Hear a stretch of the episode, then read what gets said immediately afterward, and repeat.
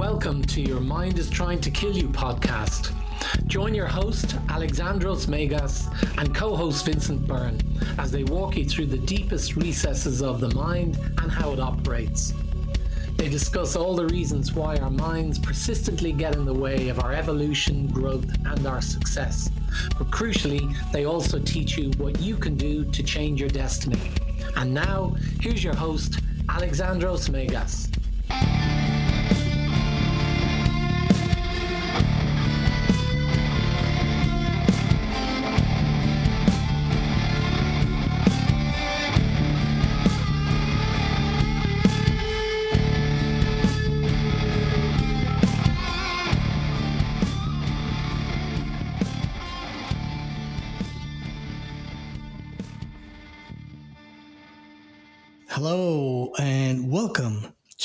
The third episode of Your Mind is Trying to Kill You. This is your host, Alexandros Megas, with Vincent Byrne as a co host. And today we're going to ask a very big question. The question that has been asked through time immemorial, and there are so many answers for that. But this time around, we will attempt to get as close to that answer as possible. And that question is who are we?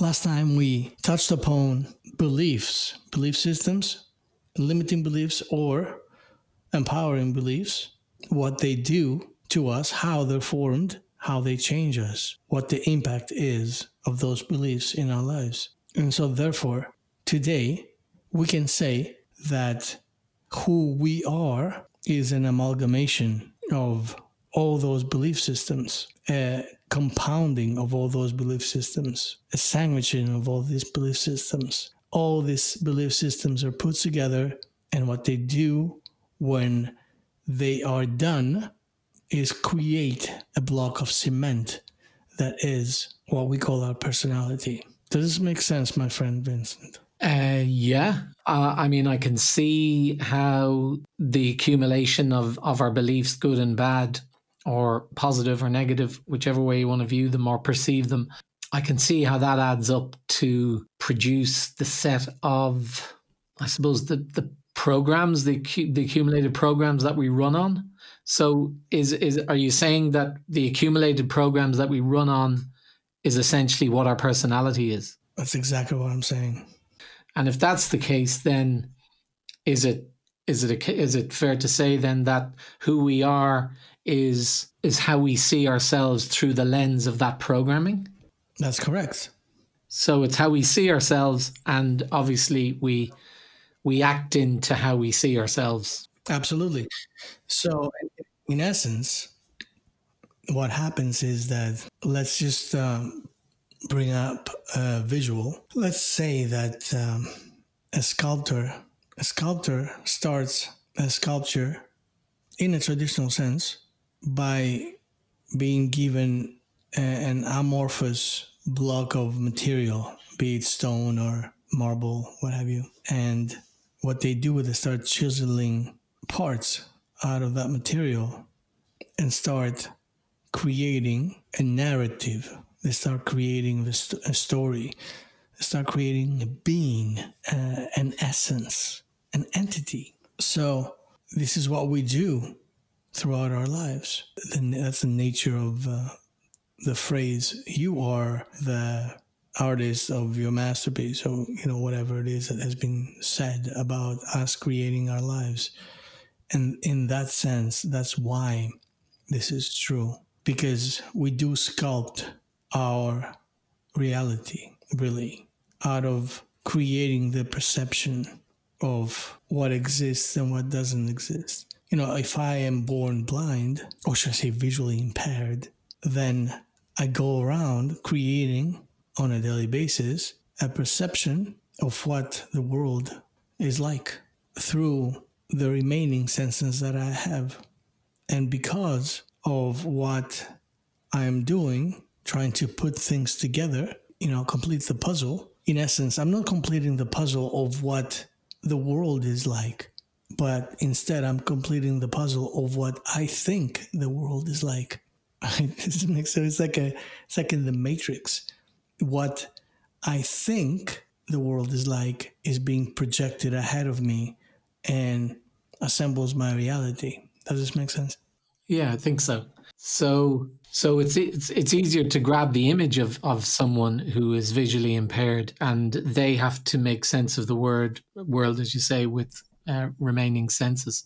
And then if you extend it even though we can see we're doing exactly the same thing. We just have an extra faculty that we can use, but we're still trying to make sense of the world from our perspective. Is that is that fair?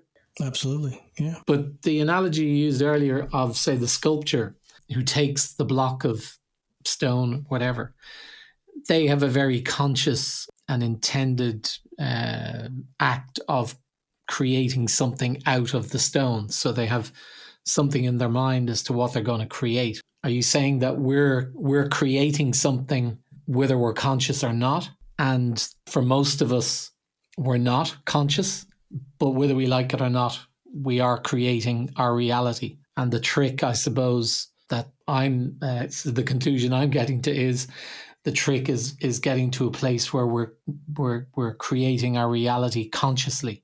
Yeah. Uh, exactly. Well, you see, you see, we are conscious when we create our reality. We are unconscious of the fact that our reality is being created the way it's being created. So, in other words, we're not aware of how we're creating the reality. You see, we are creating it. I just we just don't know how. We just don't know. You know, like for example, let's put it this way you know, let's say you learn how to ride a bike, right? But you don't know anything about physics. Yeah. Yeah, you're a child, right? So all you know is that by starting to quickly kind of like pedal one way and the other way and just keep the the steering wheel as straight as possible, then you can manage to balance and and navigate yourself and just, you know, go ahead without falling down. But you don't know why this happens. And you don't know how to avoid the pitfalls. This is in essence the unconscious living part. Where we just go ahead and we just follow along with everything we see in front of us uh, being unaware largely that what we see in front of us is created by us and that's a concept that it's, it's very hard for most people to digest. I mean, including myself at times, you know, this, you know, the, the whole idea of uh, living in the matrix, in essence, saying that, well, you know, what I'm experiencing now, it feels like that, or it tastes like that, or it smells like that. But then we don't question how that ability to identify that smell is created, right? Because I'm sure there are certain smells that you have grown accustomed to love throughout your life. And there are other smells that you have grown accustomed to hate throughout your life. And the difference here is in the emotional input of the, the moment. So each moment, let's let's just say that you know, for example, you know, uh, your your mom or your dad was uh, angry. Uh, you know, you came home from work and he's being abused uh, by the boss and all this, and he was angry. And then he kind of like he's smoking his pipe. You're like, hey, daddy, you know, can, can I ask you a question? Oh, leave me alone. mm-hmm. You know what I mean? Like, leave me alone. And kind of like pushes you away. And, and, then all you smell is that smoke of the cigarette, of the pipe, and the connection you have to that smell at that moment could turn from an otherwise pleasant smell, especially if it's a pipe, you know, tobacco, uh, to something that is that is detrimental. That is something that can break you down and that can follow you throughout your life. Yeah, yeah, makes sense. Yeah. So, so in, ter- in terms of creating the reality, I mean, I, I think again, even the example you gave of the bicycle and learning to ride. I mean, ultimately, you have an objective to learn to ride the bicycle. And I think for most of us, and I'm absolutely in this category, is that what we're doing is we're doing these small things these small tasks, these small accomplishments, even on a um, on a day to day basis. But we're not necessarily seeing it being part of creating our reality. We're seeing it more about reacting to what's in front of us or, you know, organizing the job that we're doing or whatever. It's all very much day to day. And the idea of it creating our reality as a as a you know an overarching view of our reality um, is not something that I think we ever move to unless we you know go to a retreat and you know somebody asks us to reflect on our lives and we start to take a more bird's eye view of it um, and decide that it's okay but we we'd like it to be better and therefore I'd like it to be like this, whatever this might look like. The concept of being the sculptor in that sense is not something that we are aware of. I don't think it's something that many of us believe that we can actually do. I think we feel and we've been conditioned to believe that we just need to deal with what's in front of us and the big stuff is for other people. It's for people who have more money and people who are more privileged and uh, have better opportunity or they were born with you know skills that we don't have. So i think that's that's what i mean about um, for me about the concept of creating reality that we don't have a sense of a bigger plan. We don't have a sense of trying to create a bigger picture. We just have a sense of doing things on a day-to-day basis until we stop. Yes that's exactly what happens. And and we don't, of course. Now I'm not going to sit here and tell you that, you know, coming from a privileged background doesn't help. But as much as it helps, it's also just as detrimental. You know, because if you if you grow up having everything, then you are just as likely to not do anything with your life, to not expand because you don't have to as you are to continue and do things because you know you just realize the importance of what it is that you have and you are obligated to expand on it. But the idea here is this that every every day is really sculpted by our perception. And i know that sounds like uh, gobbledygook to to most people. It sounds like gibberish. And i understand that. I get it but when you wake up pissed off at yourself, at the world, at uh, you know everything, your your relations, your job, your whatever, you are transferring all these emotions onto concrete evidence. We've talked about that. This this stuff becomes belief systems. You see, like. Uh, because if I can say that you're responsible for the reason why my life is like that, dad, you know, because you are an asshole and you've been mistreating me or whatever. So that's why I am like that. But, and you can say that, and to a certain, from a certain angle, that can be correct. But if you agree upon that, you rob yourself of the opportunity to have the power to correct that. In other words, if you are a victim if someone else is doing stuff to you, then you can't change it because it's in the hands of someone else to change it. Yeah. But if it's and this is the nature of taking responsibility by the way which uh, what it means at large this is why this is such a four letter world a word um, in especially i think in this country taking responsibility is something that most people hate why because it has been linguistically synonymous with being at fault. Like nobody wants to be, nobody wants to be at fault. What? You're taking responsibility. Why? It's not my fault that I am who I am, right? That's that's the first thing that people think about. Mm. It's not my fault. But what does it mean to be at fault? So that's a negative connotation that this society has transferred on linguistically over onto us, and we act upon that we don't dispel that. This is a spell, right? It's a spell, as every part of the linguistic adventure is a spell. How you spell a word. It's a spell, it's a magical spell. This is why when you do when you create an affirmation and that affirmation is operating the way that it should be, and we will examine that down the road more specifically and thoroughly. So when you do, when you create an affirmation, what do you do? You create a spell.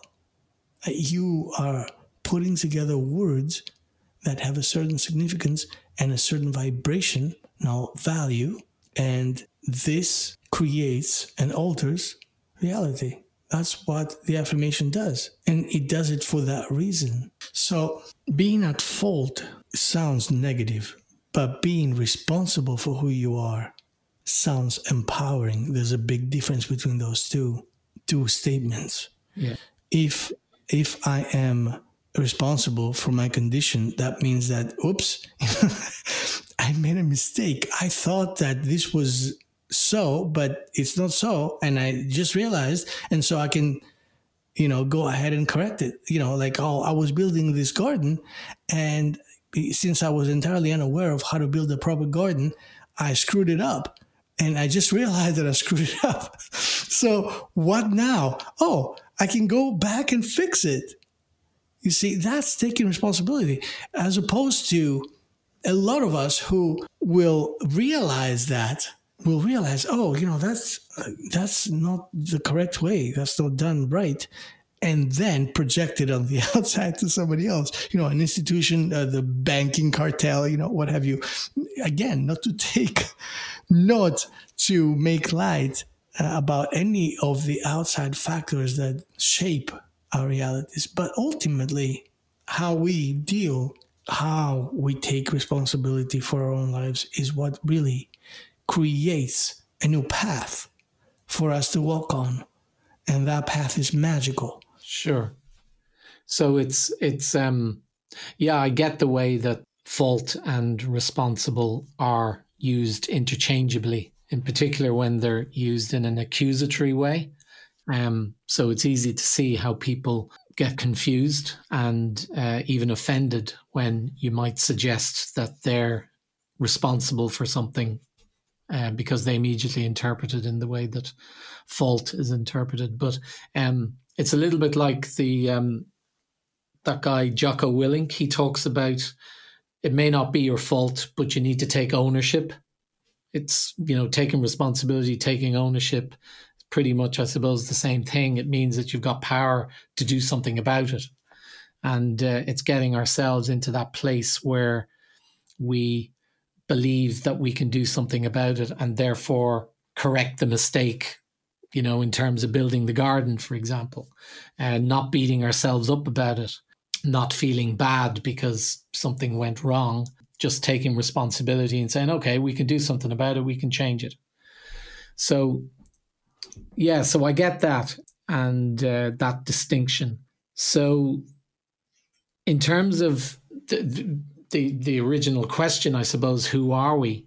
And and what that means in the context of of of designing our life or creating our new reality. I mean, what what what are the key things that that we need to zone in on when we're thinking about that? Well, you know, it comes down to do you want a designer life or do you want a generic life? Most people choose a generic life because they don't. They're see. Do you know what? the, the biggest problem here is that what we call education is actually, if you think about it, you know, taking responsibility uh, for your life is indoctrination. And people are like, oh, "How dare you? How dare you? That's that's, that's atrocious." Uh, but think of it this way: Look, what what do we learn? What do you learn when you go to school? Do you learn? And if if you learn if what we if what you learn is the accumulation of dates and places and names for things that supposedly have happened in the past and and you get tested on those and so you are being really tested for how well your memory works uh, and of course how well you can parrot things because that's most of the the learning the supposed learning process that happens in school there's no there's very little critical thinking you know because what is critical thinking once again we'll go into the critical factor the critical thinking is about being able to question everything. This is what makes us grand. If our ability to question things so we can derive it better, hopefully better answers about the way our lives can work better is massive. And none of that stuff happens generally, you know, when you go to school. So people don't know. If you think if you told little kids that they really have superpowers and that their imagination can can really alter the course of reality for themselves and everybody else around them. Do you think that these people would bow down to their corporate masters and agree to do as they're told? Do you think that would happen? Uh, would that happen to you? I mean, forget about being a kid. Someone came to you now, like an angel from up above, came down and said, Vincent, my friend, there is time. It's about time for you to learn something. And and I'm telling you this because for whatever reason, you've been unable to decipher that for yourself your entire life. So here it is whatever you say from your heart, whatever you, whatever phrase comes straight from your heart, and you utter that outside into the world, that phrase creates your next step, your your reality, your everything. And if that could be validated like that to you by a vision like that, that would completely overwhelm you. Do you think that you would go ahead doubting yourself ever again? Hmm. Yeah. But the, the problem is that you keep we keep on doubting ourselves because we are being taught to doubt ourselves. This is what the state of affairs has been, right? Who do you think you mm. are? How many times have you heard that? Yes. And what is the what is the the title of this segment is Who Are We? Right? And when you are asked, Who do you think you are? What you are really asked is, Why don't you understand that you are completely insignificant? You are a piece of garbage. You are nothing. You're a speck of dust in a vast universe and you mean nothing, right? This is what we all learn time and time again. This is what the belief system that comes upon us and becomes concrete within us. Yeah. Every day of our lives. This is what happens. Because I think it's also saying, apart from the fact that you're insignificant, it's also it's usually put to people who do things that are different uh, and they're outside the norm and it's it's usually the idea is usually to push you back to comply with what everyone else is doing everyone else who's playing the game. So it's who do you think you are by you know singing like that in that place or painting on the wall or you know it's it's usually doing something like that. Um it's being different. It's expressing who you are. When in fact that question is geared more towards putting you back in. You don't need to be unique. You just need to comply with what everyone else is doing. So I think that's the that's the fundamental programming that you're getting. Uh, and I think the, in in addition to what you're saying about school and what we're taught, the other thing that we're taught, which I think is destructive, is it's about being right or wrong. And unless you are right and pass your exams by being right, then you won't progress. It's it's all about fitting into that particular um, model, which is simplistic, but it keeps it very much about people just being right or wrong. So therefore, people don't take risks because they're afraid of being wrong, um, and people play it safe because they know what they need to do to just be right. So that's what I think drives, um, from what I've seen, a lot of the conditioning that um, that people have, and and it's it's only in these conversations that I'm really realizing that it's all of that was a form of hypnosis uh, in order to get people to think like that, and it's no wonder that we've got this very limiting programming and even perception of ourselves that we don't actually think that we can we we can create and we can achieve all the things that in our hearts we would like to achieve but in our heads our heads have that programming which says you don't deserve this you couldn't do this who do you think you are get back into comply with the masses Exactly. Hmm. That's what it is. And and you you said it. This is like how dare you be different? This is really what this is about. How dare you try something else but that which has been implanted in your head since you were born. How dare you? How dare you try something else? And this is why the fear of being different is so intense Mm. because people don't you know uh, once again of course this is the nature of the tribe as well think about it the tribe doesn't aim towards progress Mm. the tribe aims towards conservation towards survival Mm. so it is in the in the nature of the tribe to hold you back. And when I say tribe, I mean you know ultimately you know an, an entire country is a tribe, but even your family you know yeah, absolutely. This is this is exactly where it starts. It's your family and your friends, your circle.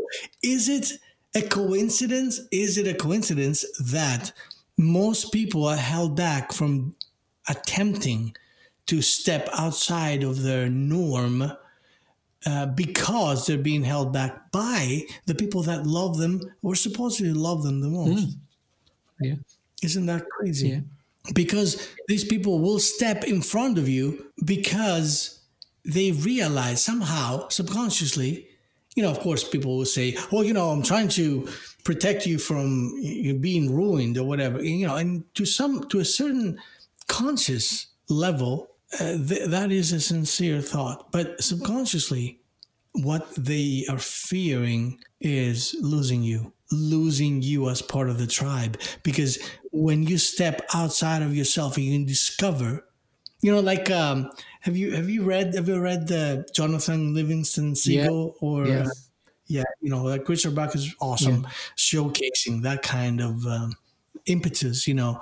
No one is going to no one who is around you who has grown accustomed to who you are right will allow you to step outside of that because you have determined who you are at some point and there is a universe a little universe of spirits of souls around you that have also accepted that version of who you are and then therefore any deviation from that version of who you have provided before projected will be detrimental to your relationship to the tribe Yeah. I mean, I I, I used to uh, get it. It doesn't happen now, but um, my eldest son, he uh, when he left college, he got the opportunity to go to Paris, and he was he wanted to play music, so he went, and uh, so he went, and then he went to Greece, and then went to Austria, and was traveling around for a few years, and then the question started, well, you know, that's what he's doing. But w- when is he going to come back and get a proper job? And uh, fortunately, I never had any particular, neither had his mum, um, an inclination to want to corral him like that. But uh, you get the, the the question from time to time: when is when is he going to, you know, like he's twenty eight now, so you know, wh- when is he going to, you know, get a real job? When is he going to come back? How long is how long more is he going to be traveling? yeah, you can see it everywhere. And you can also see it in the way that, you know, parents will try and guide their kids to, they'll say things like, there's, there's, uh, don't do art and that kind of stuff. There's no, like, there's no, there's no, uh, there's no good jobs in, in, in design and art and all that sort of stuff. You know, get a, get, be, you know, become a lawyer or an accountant or a doctor or something like that, you know, a good solid job, that kind of stuff. You get that kind of thing. And isn't it amazing that, ironically, the people that end up making it are the people who come from environments that really don't give a crap? Yeah. you know, because they have no one to stop them. You know what I mean? It's like it's like, hey, you know, whatever. Do I don't give a shit. You know what you do? You do whatever. you, or there's there's not even anyone there. Yeah to to either encourage you or discourage you from doing something. And then you know inevitably what are you going to do? You're just going to follow that voice from within you know? That is that is running wild. And that is what we have snuffed out of existence in this society. Mm. and you know i'm saying that including myself. You know i have I, I look back and there's been so many times that I have all these talents that I've put them in the freezer because they were not appropriate yeah. at the moment. You know what I mean? The, I didn't know what to do with them. And so, you know, hey, you know, you got responsibilities, you know, you got to uh, raise a family or whatever. And then uh, you should not put you know yourself over anyone else that's that's that's another thing that's another belief system that is actually very prevailing yeah. in this society. Yeah. But but here's a question. If you put yourself over anyone else's desire, including your own family, what are you really doing? In my experience and my perception, what you're doing is you are putting your divine guidance on top of everyone else and everything else. Mm. You're putting that which really pours out of your heart unstoppably and wildly and does not want to be tamed. You're putting that on top. And if you don't put that on top of everything else, or, you know, if you don't give it top priority, what are you going to give top priority to? Because what it comes down to here, and as I've always understood, and now I see it being a parent myself. What your kids are going to do is not what you tell them to do, mm. but mainly what they see in you. Absolutely. So, absolutely. So, if you become uh, someone who has resigned to be a follower and a slave of a situation, how it doesn't matter what you try to teach your kids because they will see, they will know that being defeated is, you know, being defeated is the way to exist, is the way to actually get things done. And, and this is, you know, Robert Kiyosaki actually talks about that with the rich dad, poor dad. Yeah. Uh, well, he talks about how his biological dad, as uh, educated as he was and as uh, you know, awesome as he was and as uh, smart and intelligent, he actually would have driven his son to uh, his ruin if his son were to pay attention to him rather than the other guy yeah. that he was uh, influenced ultimately by. Because he was a civil servant or something. His own dad wasn't he, or something? He was like a, some, yeah, some sort of a yeah, but you know, high end, kind of like ex- on an executive level, kind of yeah. like PhD. Yeah. yeah. So again, we're not knocking any kind of calling or profession mm. here. This isn't the point. The point is that you have to find out what it is that draws you to whatever it is that's ahead of you. You have to find out what that is and you have to follow that. I mean, you don't have to, you know, but if you don't, then you are almost guaranteed to live a life that will be less than. And I have done a few past life regressions. Uh, for those of you who don't know what that is, is you can hypnotically be regressed uh, based on the concept that the subconscious is, you know, our, higher self, if you will. It's that essence of who we are that is being carried from lifetime to lifetime. And that these days that is actually a, a more um, accepted view. It, it used to be very a very bewildering view. But now a lot more people actually understand that as something that is actually very possible. But you know i'm not going to talk out of uh, speculation here i'm talking about people that i have put into that kind of very deep hypnotic state and they have revealed things to me and ultimately themselves.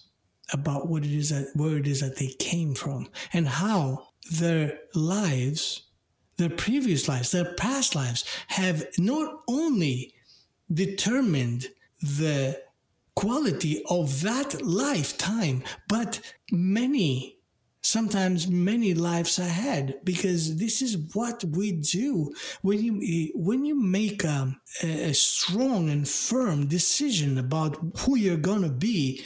Uh, you know, on a certain subconscious level, that is called making an agreement. And that agreement is like a massive magic spell that carries you around, mm. right? So these people, a lot of them would be in tears over the fact that they would reveal, they would be in revelation of their spirit really showing them at the end of their past life that my regret, my true regret is that I didn't go as far as I could. Mm. And I think that this is a good place to end this today. Yeah. With that kind of contemplation. Am I going as far as I could? And this is the the phrase that, well, you know, if you were on your deathbed, you know, right now, if you were about to, and it's funny because at the moment that this is being recorded, we're going through a, a you know coronavirus pandemic. So people can relate to that. If you were to die during the next couple of months what would you regret? What would you regret about the way you've lived your life? And the answer that you get will be a perfect guide onto what it is that you need to do from here on out. It reminds me of the story that wayne dyer used to tell um, and like that at the end of it the advice of uh, this guy who was on his deathbed uh, to his kids was don't die with your music still in you. That's right. Yeah, exactly. And this is, oh my God, you know, lately, in the past year or so, this notion has become so real in me, so intense that this is what, you know, people look for motivation. uh, you know, le- left and right. They look to see, but you know, as, in essence, there is no motivation that comes from the outside. The real motivation comes from getting an inner understanding of what it feels like to step to the end of your timeline without having fulfilled that which you came here to do. Yeah. And I think getting past the question, because that's often what I come across when I'm dealing with clients, is that they have this desire to do something which takes them away from, let's call it the regular job or the job that they've had in their first or second career. And they now want to do something which perhaps they've always wanted to do, but never had the courage or the opportunity to do it. And their first question, which can often kill things, is how can I make money at this? Because that unfortunately always comes into play. And I suppose it's trying to get a sense of purpose and drive and desire uh, and, and inner motivation to move you past that and just get you to start doing it without having to worry about where the money's going to come from. It's not about being irresponsible. It's just about pressing ahead with that passion in order to be doing it in whatever way you can do it. And the money, if it's supposed to happen, the money will follow. But don't let it kill your music, is really what we're saying. That's right. And we should, I mean, that's a topic that we should devote a, an entire episode yeah. to. But in the meantime, until next week, let's be careful out there. And don't let your mind kill you. Thanks for listening to Your Mind is Trying to Kill You with Alexandros Megas and Vincent Byrne. If you like our show and want to make sure that you don't miss an episode, then we would love if you would subscribe on Apple Podcasts or on whatever platform you're listening to us on. And you'd be doing us a big favour if you would support us by leaving a review as well. It would also be great if you would take a screenshot of this episode on your smartphone and share it on social media. So join us next Wednesday when we talk more about mind hacking and taking back control of your life. Until then, have a great week.